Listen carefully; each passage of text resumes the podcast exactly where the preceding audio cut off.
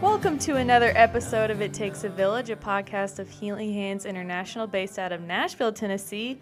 My name is Taryn Foster, and I'm joined by my co host, Mark Gent. What's up, Taryn? Hey, so Mark, tell us about our guests that we're having on today. Jonathan and Shauna Sheehan are our guests today. They live right here in the city and they are with Urban Promise Nashville. And I'm excited to introduce them to our listeners here at It Takes a Village. Uh, we're going to learn all about their nonprofit that they started a couple of years ago, right as right after the pandemic started. Yeah, crazy. and just their heart and uh, the way in which they serve the refugee community right here in our city. So we're excited about having Jonathan and Shauna on today. yeah, I think you guys are really going to like this one. So sit back and enjoy our conversation with the Sheehans. We want to welcome Jonathan and Shauna Sheehan to the podcast. Thank you guys for coming in. Yeah, thanks for having us. We're gonna get in here here in a minute about Urban Promise and what it's all about. But first of all, we just want to hear about Team Sheehan. So tell us, how, how did you guys meet? Where are you from? So when we, we met when we were 13. Uh, are you serious? Yeah, that's serious. Wow, So that's awesome. We didn't just make up a yeah. story for the podcast. she said no to the proposal when we were 13. And actually, I mean, I, yeah, it was a little weird.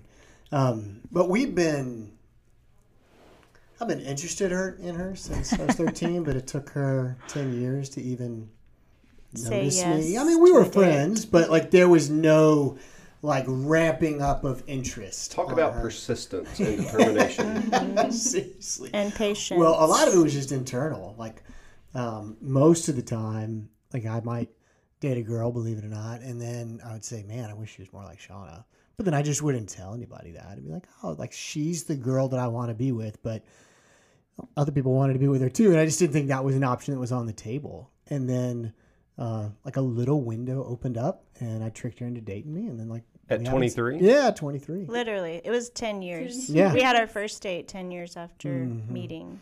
We were summer Mm. camp friends, so we saw each other every summer.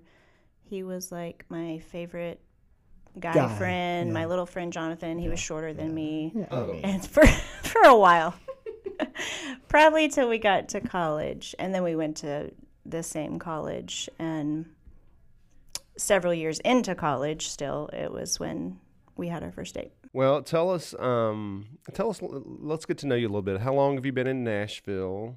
Tell us about your family. You've got four kids. Um, yeah, let's go down that road. we have been in nashville since 2001 so longer than anywhere else at this point in our lives it feels like home and three of our kids were born here we have three boys that are all in high school and we have one daughter that was not born here she was born in uganda and she's been here for about six six and a half years when we were talking about who to have on in the podcast for different reasons, uh, you guys came up, and we've been talking about this for several months. We are honored to have you on. It takes a village. We think what you're doing with Urban Promise that we're going to talk about now fits in so well with our podcast and our audience and what we're doing. So, now to get into Urban Promise, what were you both doing professionally before? I worked for Mission Lazarus. So I worked for them, I think it was about seven years, mostly stateside, but I got to go to Honduras and Haiti both a few times and mm-hmm. loved my time in those countries and just working for Mission Lazarus and learned so much from them. And I'm a long-time educator, so I've been in schools for 20, 25 years or so. And I'm part of my career, I was teaching elementary school. Part of my career, I served as a math coach at a private school in town. And then most recently, I was an elementary school principal at Lipscomb Academy for eight years. Okay, wow. So, can y'all walk us through the transition from those jobs to Urban Promise? How did that happen? How did that happen? By the time we left our jobs in 2020, uh, about three years up to that point, we had been working um, within the refugee community in Nashville. Just through our time, like kind of on our own, our family, you know, walking alongside several uh, individuals and families within the refugee community, just really felt like God was pulling us deeper into that ministry. Just, again, really long, beautiful story of how God worked and God pulled our hearts um, deeper into that community. But yeah, we felt like He was calling us to step away from what we were doing uh, by the beginning of 2020. And so, oh, pandemic. So this was in the middle of that. yeah. Was that were there a lot of hoops to go through with that? Well, I mean, so I- I would kind of back up a little bit and say fall 2019, I, I knew that God was asking me, us, just to do something else. And, I, and I, I couldn't really describe it. I mean, like there was some restlessness that was beyond just professional restlessness. I mean, there was a real um, moving of the spirit that I had a hard time even like grasping and holding on to. And then God made some things just apparent to me personally in December, early December 2019. And so I came to Shauna and I knew that she was wanting to step out in, in, in faith in some way and that I was feeling convinced that we needed to do the same thing, but I wasn't sure what that was. And this is before pandemic. And I actually think God was really gracious. Um, and, and I'll just think about it from my perspective from the standpoint of like it would have been hard for me to leave in the middle of a pandemic and not feel guilt or like I'm abandoning something. So I, I made some real commitment at the beginning of December and through January with my wife and said, Shauna, like I'm I think I'm gonna leave. And she's like, Yes, let's do this. and Yes, you should. and I wasn't sure what that was going to be. And then pandemic hits, and you know, I, I felt really compelled to help, to kind of navigate those early waters of the pandemic when everything was unknown. But at the same time, I knew that like I was not going to be around for it, and so I think there was some difficulties there. But it's not like we said strategically, this is the best time to start a nonprofit. Hmm. Nor was it in response to No. oh this is like we're in the middle of a pandemic. There's a group of people who are hurting from the pandemic. It was more of a god already told told us we're going to do something different. Hmm. Okay now walk towards that in spite of all the things that might be happening around us It just happened to be during right a right global pandemic. yeah, Right. yeah. I mean, it's it's like it's a part of the story, but it's not like the central part of the story. I mean, God, Right. God is obviously the main character in that story, and the fact that there's a pandemic really kind of shines more glory upon him, in the fact that we were able to get a nonprofit up and off the ground, mm-hmm. in spite of some of those hurdles, including a global pandemic, when most most people, including churches, they not only were they not giving out money, they weren't even meeting. Like they, they, they were like considering like how are we going to exist? Or people, people were um, thinking like uh, now's not the time to like give away extra money. Now would be the time like just to hunker down, re- regardless of generosity, regardless of their own generosity. They just say we're not sure what's next. Let's wait. And Sean, what would you add? Yeah, I was just going to say the day he had tried to have the meeting for several weeks to tell his boss that he was leaving. And when the meeting finally happened was that Thursday, as many people probably remember, that Trump like everything Shut shut, it down. down. Mm-hmm. Everything shut down. Yes. Flights canceled, the whole world almost it seemed like shut down. Mm.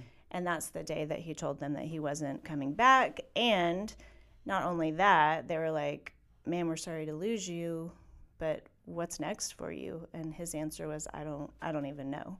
It's like he came home that night. It's like, hey, how'd your day go? yeah, well, I turned in my resignation, and the whole world shut down. That's, that's right. And we're going to was start a nonprofit. great global pandemic and global economic crisis, but but that I mean, I think I can't speak for him. I know it was nerve wracking, um, but we were both so sure that that's what God was calling us to do. That it it actually wasn't scary because we were sure that He was going to take care of us. What a step of faith. And I remember the weeks leading up to that. We didn't know the pandemic was coming at that point, Right. but I remember turning around and you were sitting behind me at church one mm-hmm. morning and something was stirring in you. Mm. Hmm. And I didn't know what, mm. But I remember Shauna just said, Would you pray for Jonathan? Hmm. Hmm. And it was evident at that point that God was stirring something in you, what was next. And I would say, as a friend and hmm. as somebody on the outside looking in, I'm not surprised at where that went because I, I knew where your heart was and what you had been into the last few years as you serve our community. So l- let's get into what is Urban Promise. So, for our listeners who we're now, um, I think this is episode 15 and we have done a lot of focus on healing hands and churches and other nonprofits. So for this episode, we invited the Sheehans to come on so that we could spotlight Urban Promise because we want our listeners to become aware of what's happening right here around us. And for you guys, your ministry is here local, but it's really a global ministry. And so tell us like the backstory of Urban Promise before the spring of 2020, like where God started stirring in your hearts the local refugee community. And I don't want to uh, tell those stories for you because you can tell them better uh, about what happened a few years before that. But give us that backstory to Urban Promise about how it got started. Sure. Sure. Yeah. So Urban Promise as an organization is much larger than Urban Promise Nashville. And matter of fact, that network or that structure is what helped accelerate UPN's existence today. Um, so like there, there is one thing to think about, like we're gonna like build a nonprofit from scratch, but then there's a whole other thing if like you have some support in doing that. So Urban Promise was started in Camden, New Jersey several years ago in a very organic way in an area uh, called Camden, New Jersey, uh, right outside, right outside of Philadelphia. And it was to serve those who were underserved, those who didn't have a voice. Uh, and the founder, Bruce Main, moved from California, said he was going to do it for a little bit, and has been doing it for 35 Over years. 30, yeah. Over 30 years. And he just said, I want to help serve this community. Um, and he did that through summer camps, through after school programs, through academic support, through um, family engagement. Like there was just like whatever was needed, he was willing to put some structure around it to get it done. Um, and then from that, there's this interesting thing that happened after after they've been doing it for a few years. Some of their youth graduated high school, um, or actually no, some of their elementary school started graduating the program. The program was only for elementary schools, and then the high school kids were just hanging around. And they said, well, they know the songs better. They, they understand the games. Maybe we should just employ them. And then they began to employ these high school students to help lead the program. And so, in a really organic way, they established a model where they employ and empower high school students from the neighborhood to be peer mentors and leaders for the elementary and middle school students in that same neighborhood. And in essence, that's the model that we've adopted for Nashville, but specifically for the refugee population. One of the things that happens in Nashville in particular, and really all over the country, is that uh, immigrants or those from other countries and refugees begin to believe the lie that they don't have a voice in this country. That if they don't get to speak in their heart language and they have to speak this second language, that when they when they're asked to do that, they often just stay quiet. Many of them may not have a shy personality, but they say they are shy, that they don't say much at school, not because they don't have things to say, but they, because they believe that's the way to survive. And that's one of the things that we're trying to um, dispel in those students is that you do have a voice, and we're going to give you an opportunity to use that voice by hiring high school refugees to work in an after-school program for lower for um, elementary school kids or summer camp for elementary school kids, and we are biased towards them leading as much as possible. Like, what kind of games should we play? We want them to come up with that. Okay, now you lead it. And then we say, all right, here's how you can lead better. So even yesterday, we had some training from an EL coach who works with us. Uh, and she was teaching them how to lead a lesson on courage, we're teaching the kids about courage. Like, what does courage mean? How do you lead a lesson on courage so that it's really clear so the kids can come away with something? Or if you're in the gym, not how do you project your voice? How do you explain the rules? How do you enforce the rules in a way that makes it still fun? Like, these are things that sometimes come intuitive to adults, sometimes they don't. Uh, teachers often learn how to do that, but these kids are learning how to do that. And and there's this fascinating thing that happens. You know, I've been, been in education for a long time, and so if you put 30 kids in a room, guess who knows what to do? Like I'm raising my hand, like I'm I know how to handle kids, but they're not asking to hear from me. Like they want to hear from Carla or August or Etta or Innocent because they have shared experiences because they look up to them.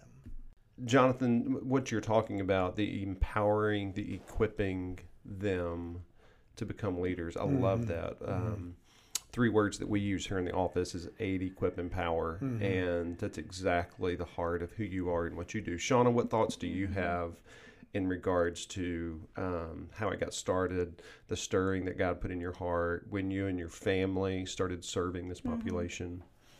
Yeah, so when we started it, we had been working within the community for three or so years. So uh, around late 2016, early 2017, um, God just began to put a burden on my heart for displaced people and refugees. And at the time, I didn't know any. I knew that we probably had some in Nashville, but I had no idea what the refugee community looked like in Nashville. I didn't know a single refugee. So, through months of like having doors closed in my face, pretty much. Um, and just kept praying about it for the Lord to just like show me how you want me to get involved. Through a mission trip with my three oldest, my boys, in the summer of 2017, we went to visit um, a suburb of Atlanta called Clarkston, and it's the most diverse square mile in the country since 9 11, just refugees have poured into this tiny little town. And so I had been on several mission trips before. Jonathan and I have always had a heart for the nations and for serving um, globally. And that mission trip in my hometown, really, of Atlanta, was the most impactful mission trip I've ever been on, just because we went and learned alongside we really didn't go and serve necessarily we went and just learned alongside a group of people that were serving that refugee community so well. Just tons of lay people that it wasn't even an official you know big ministry of the church that we were working alongside but it was just a bunch of people who had seen the need in their own neighborhood and their own community and started different things like teaching English classes, um, teaching vocational school uh, skills, and like an outdoor kind of summer VBS program that a bunch of high school kids went and did every week. And so I, I just I felt like the Lord like really just opened my eyes to, you know, this is what you can do in your own community. So I came back from that trip and was just on fire I still honestly did not know one single refugee in Nashville. Um, but on fire, like, okay, this is where he is just setting my heart to serve this community. So within a couple weeks after coming back from that, I was in a conversation with somebody and um, just had told him about the trip. And he was like, oh, you should come to this Bible study that I'm a part of every week. It meets at this apartment complex, which just happened to be five minutes from our house, and I didn't even know this apartment complex existed. And it was made up m- mostly of refugee middle schoolers and high schoolers, mostly boys. So that sounded yes, that was an easy yes for me. I had I went home and told Jonathan about it and said I would like for us to, you know, with our kids, for a whole family to start going to that. And so we did. Um, that was fall of 2017. So that was kind of like our really fast intro into the refugee community in Nashville. We went and we really poured into that group in particular for about three years and just got to know a lot of those teens and started walking closely with some of them and walking closely with their family. Um, so that's really like how it started. So during that time, we began to see some needs that just kind of seemed to be common within, you know, anybody that came here that completely gave up everything, um, coming here not knowing the language, not knowing the culture. You know, several of the students we were working with had interrupted education, like they may have been in a refugee camp and that they couldn't go to school, they didn't have access to school or you know on the run they were on the run for a few years. So you know that was a huge need that we saw was just maybe being put into high school as a freshman or a sophomore but literally only having 3 years of schooling their entire life up to that point. So we were just trying to work as hard as we could with the school system it's one huge system that doesn't necessarily is not able to meet the needs of every single student so they're just trying to get through high school, get them through high school, not necessarily filling in all those gaps that they missed. Um, another need that we saw was just a lack of mentorship. It's not that their parents don't care, uh, they care deeply, but they're working second and third shift and sometimes 30 you know, not 30, 60 hours a week, six days a week, sometimes seven days a week, and they're just not there. They're not around. So, we saw that a lot of these kids are just longing for um, just somebody to look up to. Every refugee comes with significant amounts of trauma because of what they've been through to get to that point. you know think about that it's really hard to go to school if you're running for your life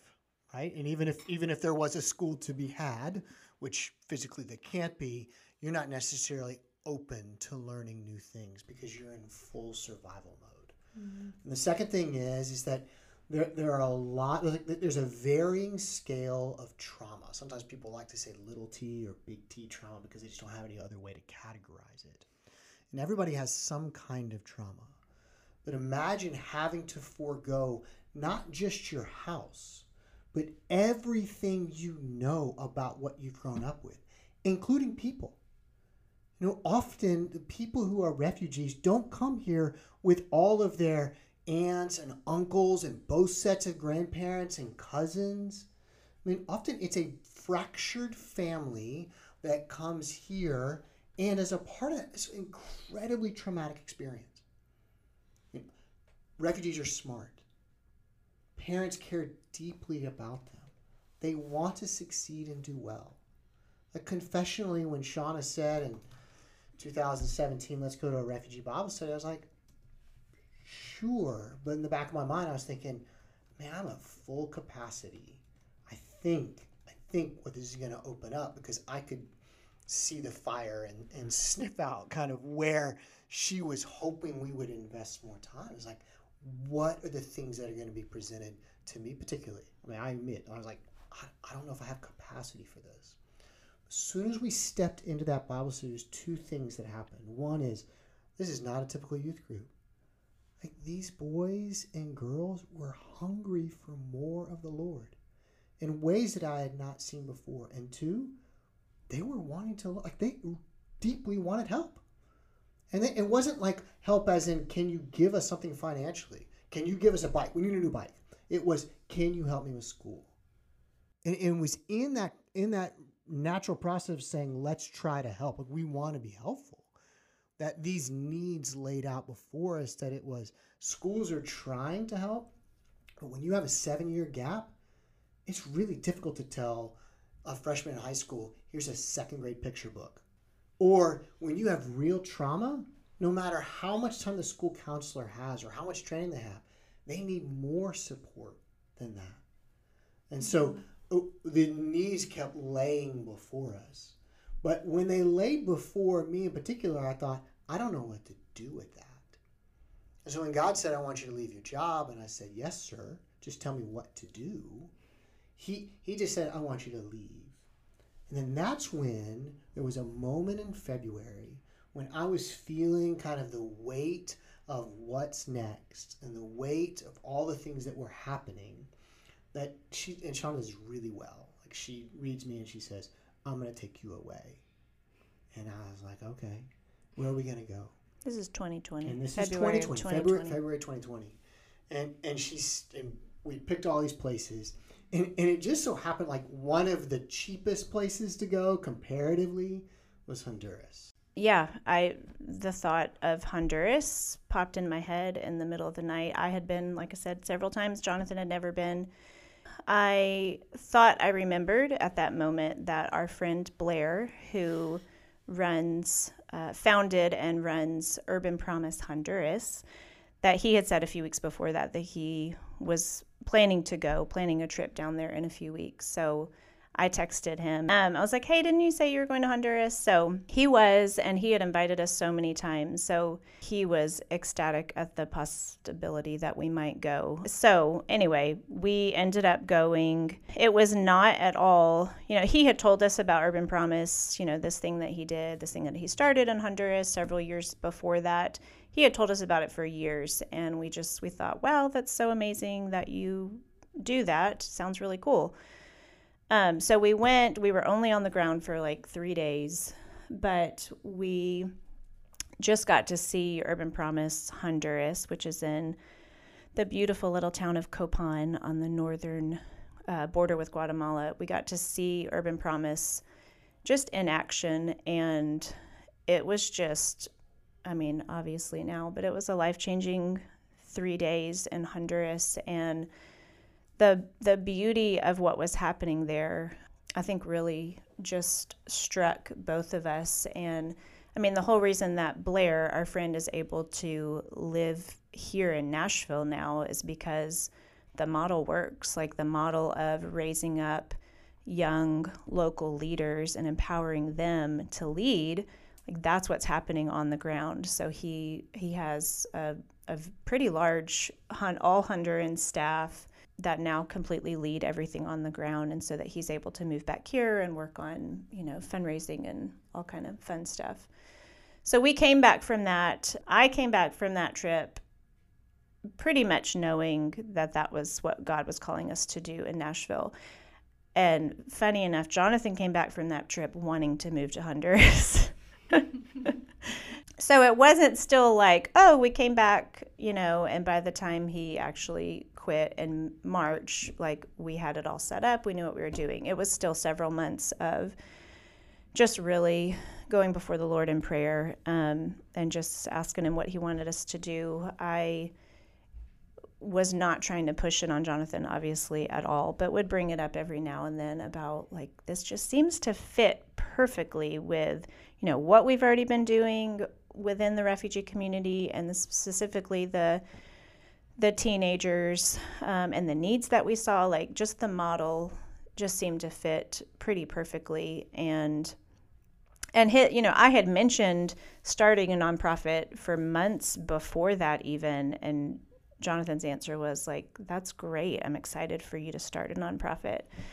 um, and I just I just kept saying, but I need you to do it. So I have this dream. It- now you go do it. yeah. So it just showed us what was possible without having to completely start from scratch and reinvent the wheel and you know, so that's how that's kind of where Urban Promise came in. Um, Yeah, I mean, I'd say looking back, that particular trip was the bucket to put all of hopes and dreams and needs and angst and confusion. Like it was just a place to like to say, well, let's just put this in the bucket. Does it fit? Yeah, we- it was a really sweet it? time. Um, and it wasn't like revelatory as in, and so therefore now we're going to start a chapter. I mean, like God still, you know, it, I've sometimes think, and I don't know if this is a truism, but I've seen God in my own life like work like people text. It's either the answers come immediately or it's like three days later, three months later. It's like long or it's short. There's no in between. And for for us, like it took some marinating, even for me personally, to get to a point like we're gonna start a nonprofit and we're gonna do this together. And it sounds like that trip, looking back, was kind of your stake in the ground moment of when you look back at mm-hmm. as God was stirring in you, you can tangibly point back to that trip where you mm-hmm. came home and you knew, okay, this is the direction we're going. Yeah, and I would actually kind of add to that. I mean, I, I, I think that's true for this. I think it's just kind of true in my life. When I've taken time to intentionally be away with the Lord, with my wife or by myself, for the purpose of seeking Him, whether I'm seeking an answer or not. Like those are stake in the ground moments. Mm-hmm. We went to, we went there not even like to seek like rest, but it was more of like, how can we go to a place to get away from the noise of the world, whatever that is, so that we can seek the Lord together and see what happens.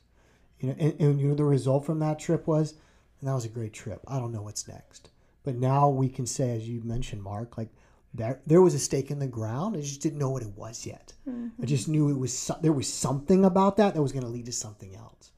And and I like most people like I like to I don't like the unknown. Like the you know most people are uncomfortable with the first parts of COVID because we don't know what this thing is. What are we going to do? And and you you hunker down. You you don't you don't know the answer. And so I, when people would come to me and say, "What are you doing next?" and I said, "I don't know," people would say, "I don't think that's a good idea." like I think what you should do is you should know. And I'm like, "Oh, me too," but I don't know yet. Like I'm still seeking the Lord on that. And you know, I, I people sometimes like to talk about, "Wow, that's amazing you did that," and I would like to say to that, like it was still hard. And it wasn't like there was this.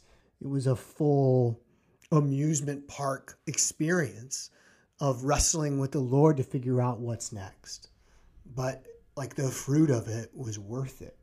Um, just going through that, and that's even true with what we're doing.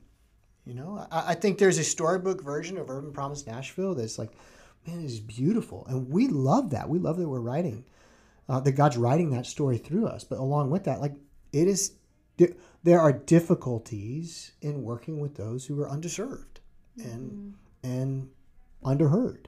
That's amazing that y'all are doing that and you can do that. Um, and I know you kind of dipped your toe in this a little bit, but if you could give our listeners and even me, like, what would you say the definition of a refugee is? It's something that I think all of us think we know, but we don't actually. Yeah, So, so- So so embedded with that in that word refugee is refuge, right? Like if, I, if I was in a fourth grade English class right now, it's like, what are the words you hear within refugee?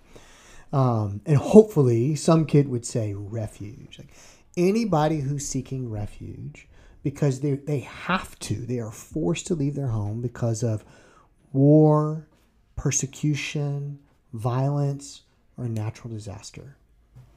And so a, a refugee is somebody who comes to this country often by way of refugee camp.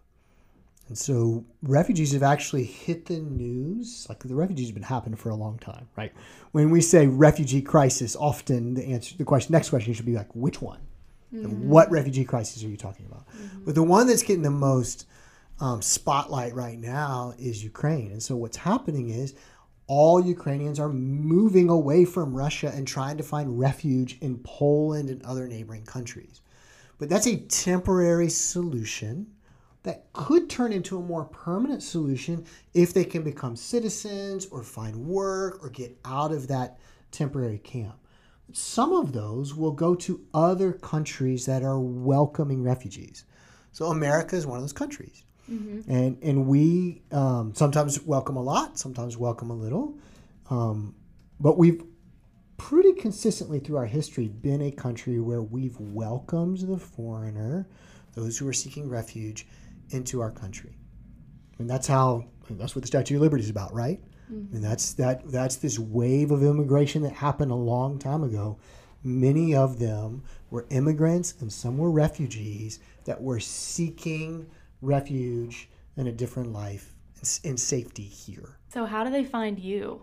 So we work directly with schools. Mm-hmm. That's mainly, you know, some of some of our students that we're serving are through personal relationships that we already have with refugee families, but the majority of them uh, come through just some schools that we've developed partnerships with since we started. So we serve we serve about 40 elementary school refugee students who go to three different elementary schools: Tusculum Elementary, Haywood Elementary, and Cole Elementary. And that's all within a, the southeast cluster.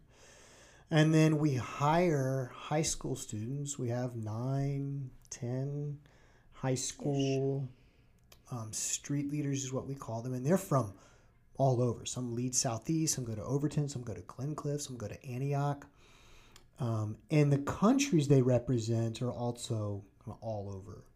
Um, so you've got Southeast Asia with the Karen population. There's a pretty high concentration of Karen people who are here, which is a small group of people from Burma um, that were persecuted and found themselves in Thailand. And now there's, for whatever reason, many of them have resettled here in Nashville. So we have quite a few Karen, uh, African, so it would be Congolese, Rwandan, Uganda, Uganda. Sudanese. hmm Um, and so we that we have hire and serve some of those students. Uh, we have a student. You can add to this. We have a student from Honduras. Honduras. We have one uh, whose family's from El Salvador. We have one very recent one from Afghanistan. Um, yeah, and then those are our street leaders, the high school students, and then our elementary students are from a lot of those same countries, with the addition of Kurdistan, Syria, Somali.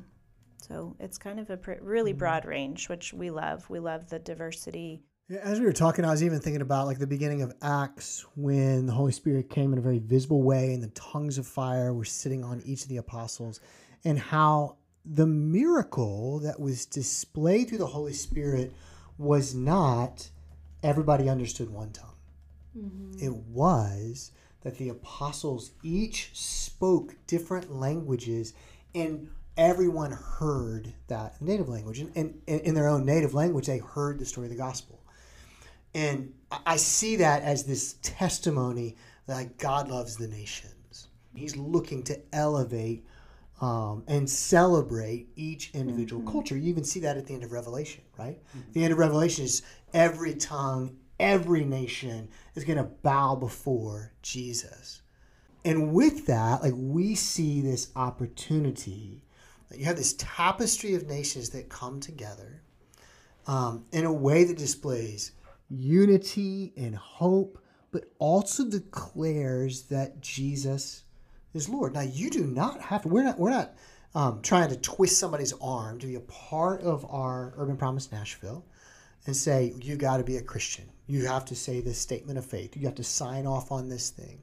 Anybody can come, but we are also not shy that we love Jesus. That we're doing this because of Jesus. Like we're very upfront with that. Um, and that would include like those who might have different faiths, including Muslim. We will have intentional conversations with Muslim families and say, we would love your children to be a part of our program. We also talk about Jesus. And, and the components of the program include academic intervention, social emotional learning, community building time. We marry the character of Jesus with social emotional competency. So we teach social emotional learning through the character of Christ. But, but with that, like we're upfront and saying, like Jesus is going to be woven into the daily things that we do. Um, and we've had many families say, "Great, like, can you help them with math?" So let's drill down as far as some of the specific programming that Urban Promise does. I mean, it's all about the relationships, and but as you've developed it, um, you have created certain aspects of the ministry that have been really impactful for these teens, from training the street leaders to the Trekkers program to the summer program that you do. Tell us a little bit, just a little bit about each one of those, so that our listeners have an idea of um, how those components make up Urban Promise Nashville. So this, I would say, the simple way to put what we do to somebody who has no idea is that we have an after-school program for r- refugee students, uh, grades K through five. So that's just after school program. Everything we do at the after school program, we do just on a much like deeper level with those high school students, which we call the street leaders. So we give them on the job training, we give them leadership development, we give them academic support, college counseling, uh, college prep, um, ACT tutoring. So we really try to pour into them and develop them as leaders and helping them be the best versions of themselves. You know, making sure that they know they have a purpose, that they don't need to just, as Jonathan mentioned, keep their heads down, just make it through high school, that we really see um, just a lot of potential in these street leaders to really change the next generation and really um, hopefully spread the message of of the gospel and just be Jesus within their families and their neighborhoods and their communities and wherever they they end up. One of the things that you know I've, I've begun to ask myself is like, why do street leaders stay street leaders? One of the reasons why is specifically because of mentors. Um, and so every street leader is paired with an adult mentor.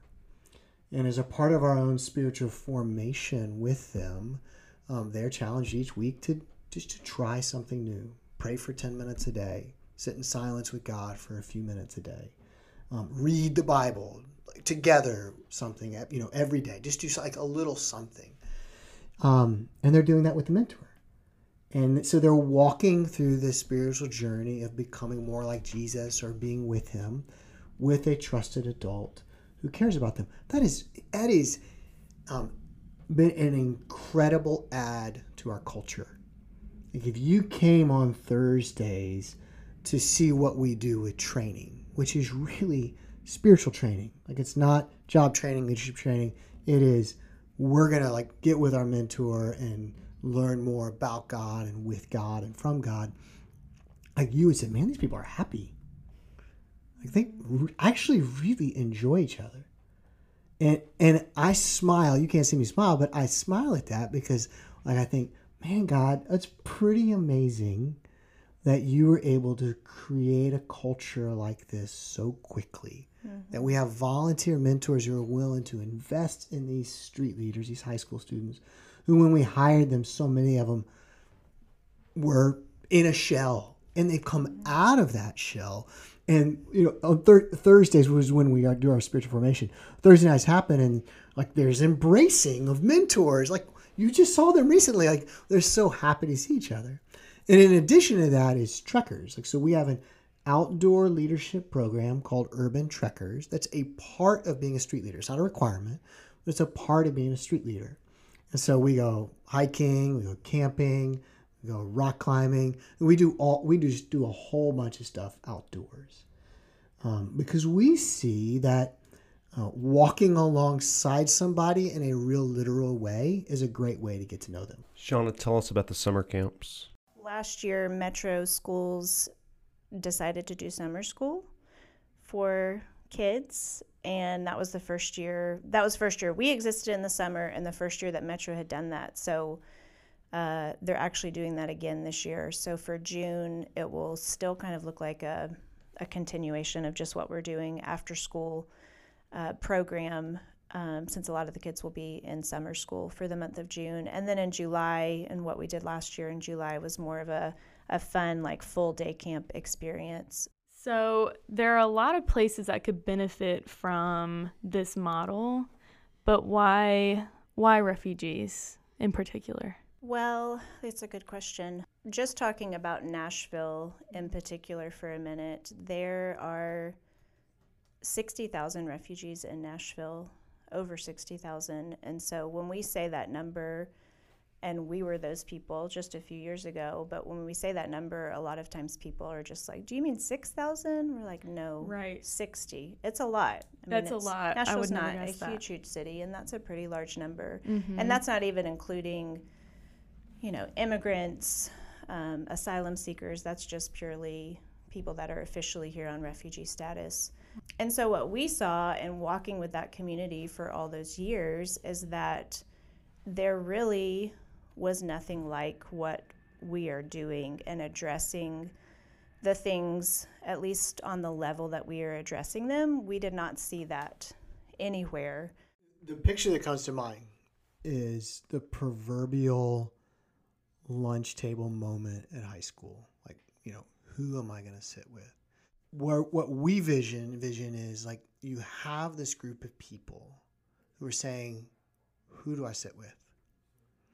And we're saying sit with us. Mm-hmm. Like we eat a lot together, we invite a lot of people in.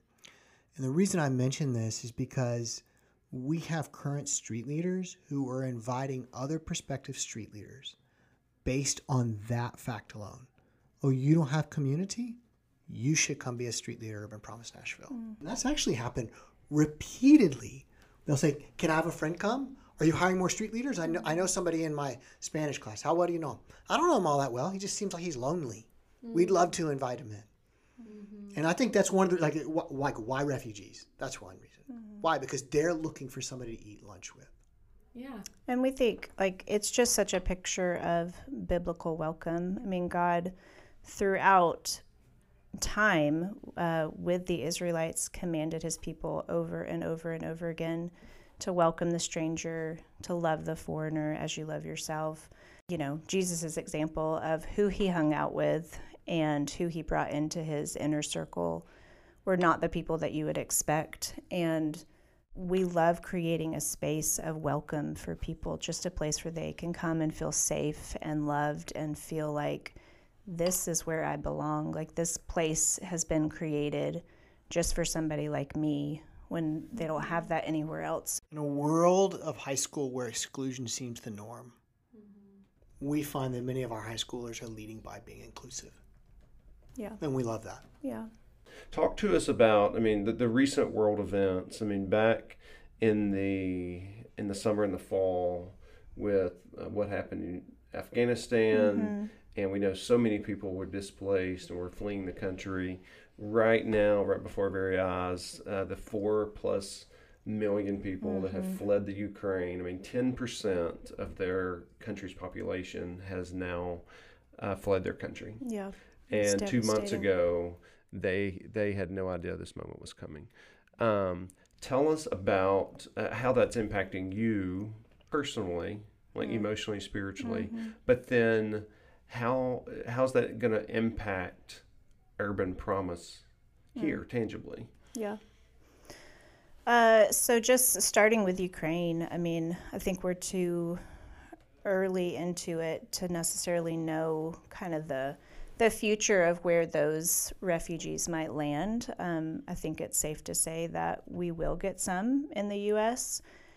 and potentially in Nashville. I think you know, just as you mentioned, just watching it is just completely just devastating and heartbreaking to watch.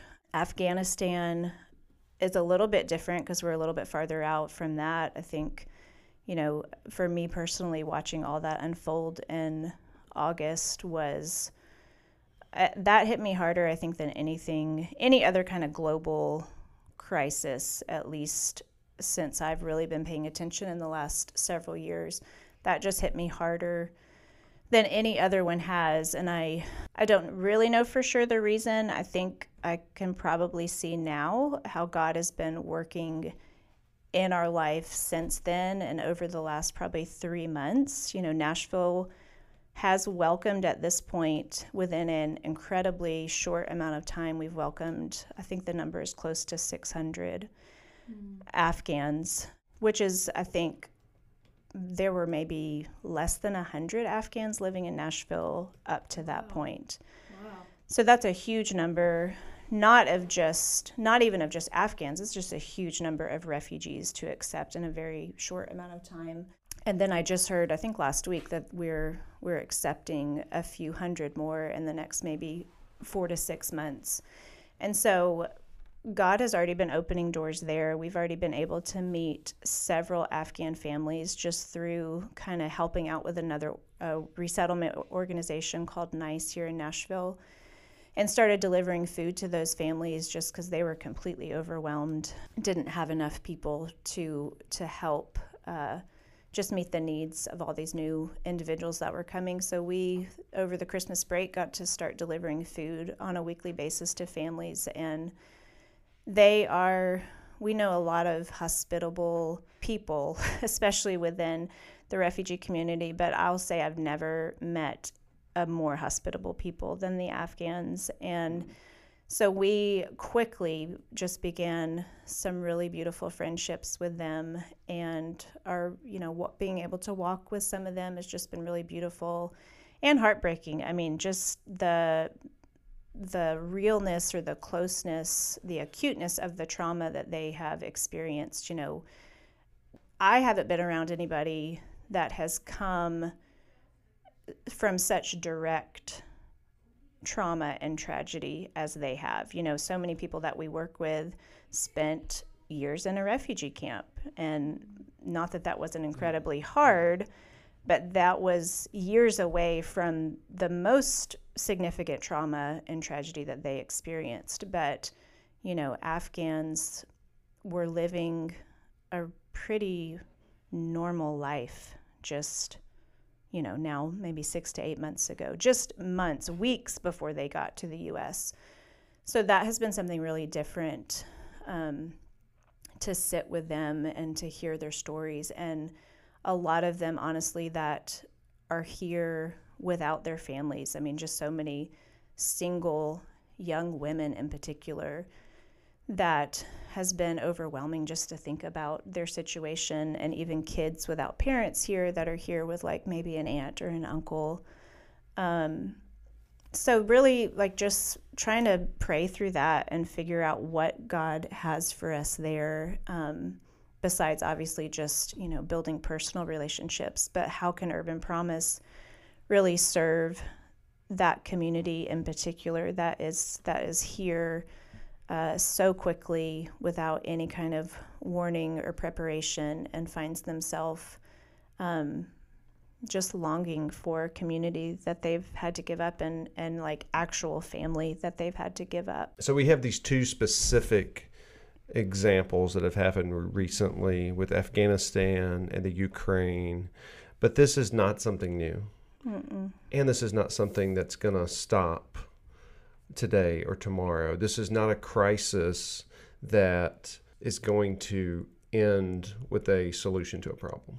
Right. You know, give us some yeah. thoughts around that. You know, this is what's on the news now. Um, sadly, I've noticed that Afghanistan really isn't even making the news cycle anymore. And I even just saw something last night about Ukraine. It was like a statistic of people that were searching um, on search engines about Ukraine has already dropped as of yesterday to the same you know number that it was in January, so before the war even started. Mm-hmm. And so that's kind of just like what our media cycle does. It's just like it's in front of you right now, and that may be gone in a few weeks, even even if the the tragedy, the crisis is not gone. Um, you know, four years ago it was Syria, and so to me like no you're right. It's not to it's not to stop happening. This will happen until i believe that jesus returns. And so it just from a different perspective um, just looking at it as you know part of our call as followers of jesus is what do, how do we respond to people that are in these situations to these crises and we respond by loving them by sharing Jesus with them. It's when Paul was preaching to the Thessalonians, and uh, I think it says, you know, God determined beforehand the times and boundaries of the peoples. And so just thinking about that and thinking that none of these people are here on accident, you know, you know, all of us probably, I don't know, have been on international trips, on service trips, and there's this incredible opportunity that God has brought these people here in our own neighborhoods. Like, you know, there are so many just unreached people groups, not not all refugees for sure.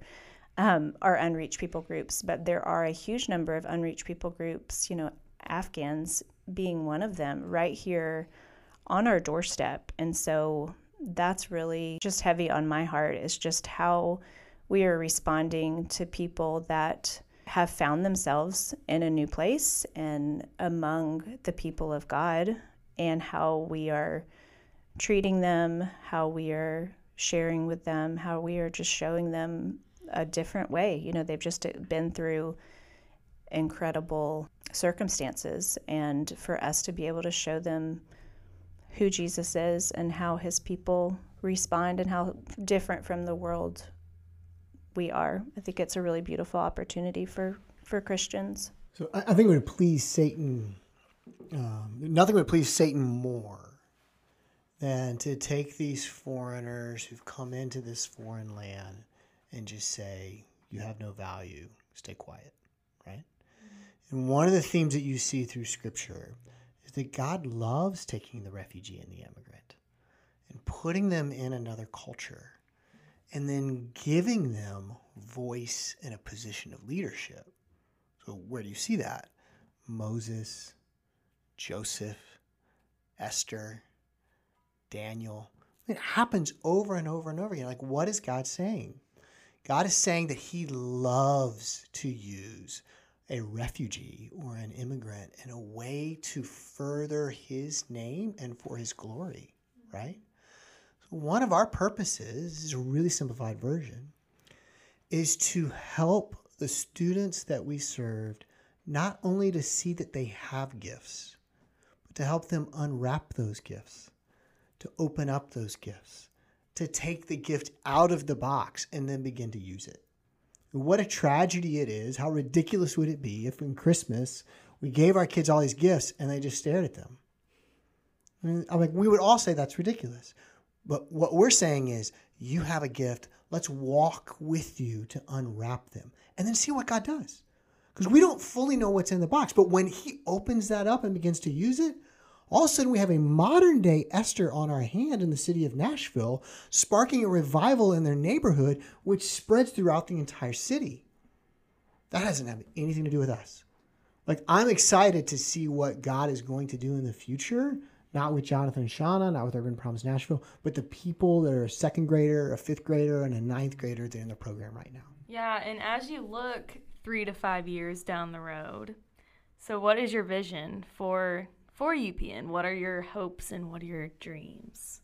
Well, I, you know, it's not our goal to create a mega UPN there. Really, we want to create these small pockets throughout Nashville of Urban Promise sites about 50 kids, 10 street leaders at each of these sites in these neighborhoods that have a, a high concentration of refugees. So our hope is in with three to five years, we would have two, three, four different sites and then see what God does. So tell us, uh, this has been fantastic. And I know for me, this has been really enlightening. Uh, not just on Urban Promise, Nashville, also just about the crisis, how it happens, how you serve, uh, what you do, what's coming up. But for those who are listening, um, we just want to ask a simple question What can we do to help? I think just in general, taking Urban Promise out of it, just, you know, start asking the Lord, like, where. Where would you have me be? Who would you have me love? I think that's a prayer that he loves for his people to ask um, and one that he will answer in his own perfect way. And so just looking, you know, there are so many different cities that are welcoming to refugees throughout our country. Um, I think probably a lot of people, as we did, like may not even know in their own cities that there are, you know, there's a large international community. So just seeking that out, seeking out somebody that's different from you, I think one of the most beautiful things for us personally and for our family is just how much our um, view of God has grown since being around people that just have a totally different, you know, background, history, upbringing, um, sharing their story, you know, of how God has worked in their life. It's just broadened our perspective so much on who He is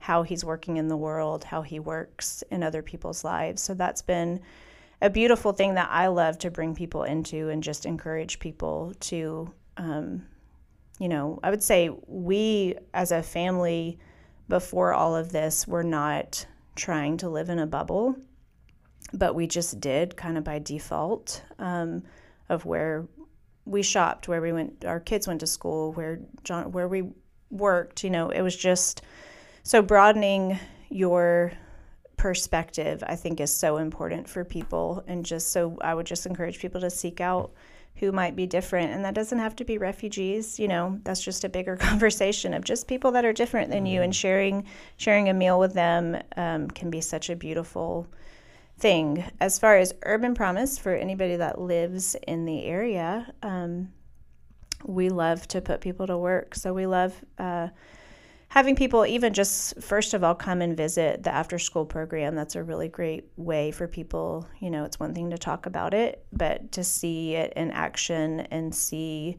the joy that's there and the energy that's there and the way that we love each other and the family that we uh, have built is just really great. And usually, if people come visit, they want to get involved. So we can always use volunteers for, you know, driving buses because we pick up kids every day from school and take them home, um, helping in the classroom, being a reading buddy with the kids, um, being a mentor to our street leaders, you know, coming on trekkers adventures. There's lots of ways to get involved, even just down to donating snacks for our program. You know, we feed the kids a healthy snack every day, so our snack closet runs runs dry every now and then. Um, so yeah, there's a ton of different ways to get involved and by visiting our website urbanpromisenashville.org there's a, a tab that you can click to get involved and it has um, some opportunities on there that people can go to Do you have social media, anything like that? yes Or- we do have that too instagram and facebook both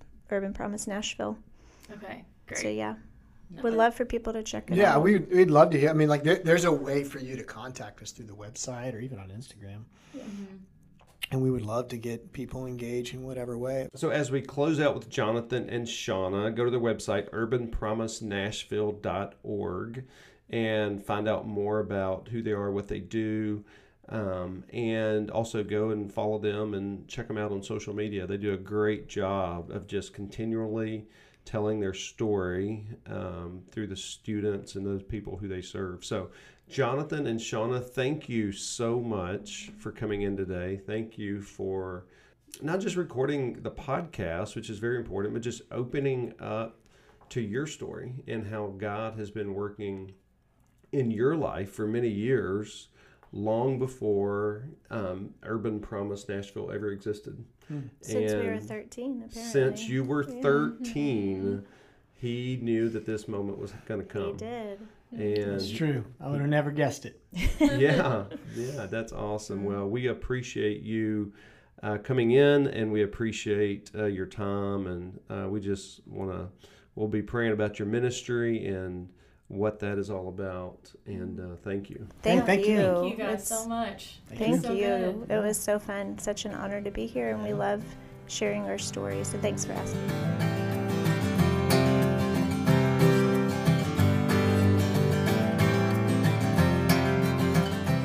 Jonathan and Shauna, just having known them for several years. And um, I think for me, just having seen them go through that season where God was stirring something in their hearts that was going to be take them outside of the safety and security of their comfort zone.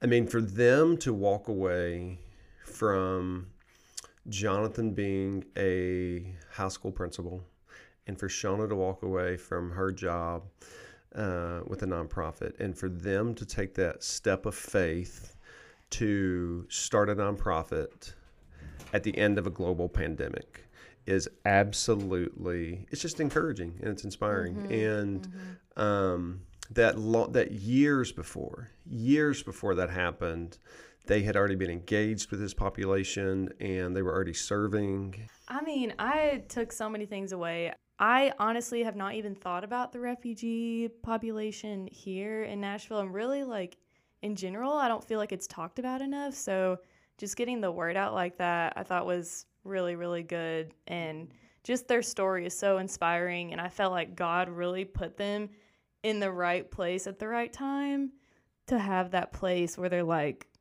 I'm just going to take this leap of faith and see where it takes me. So Yeah, over the last 20 to 30 years, Nashville has become a welcoming city for refugees. And Yeah. like the world, we're not having to go out into the world, even though we do, and that's still necessary, but the world has come to our doorstep. Mm-hmm. Super inspiring, super educational. Um, but thank you, everybody, for joining us and listening and being a part of our community here on It Takes a Village podcast. Um, be sure to subscribe, rate, and review, and share with a friend. And follow us on social media. Our Instagram and Facebook is Healing Hands Int, INT, and Twitter is just HHI Updates.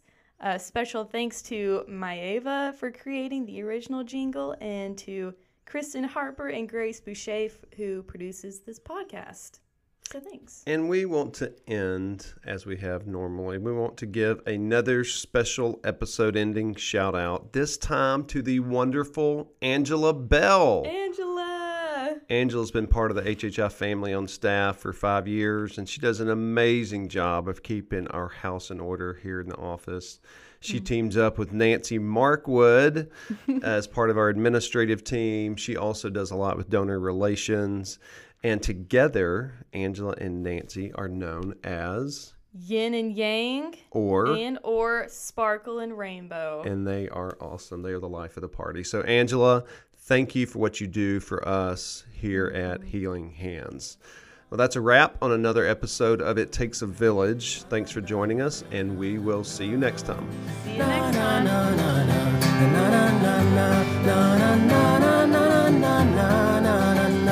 na na na na.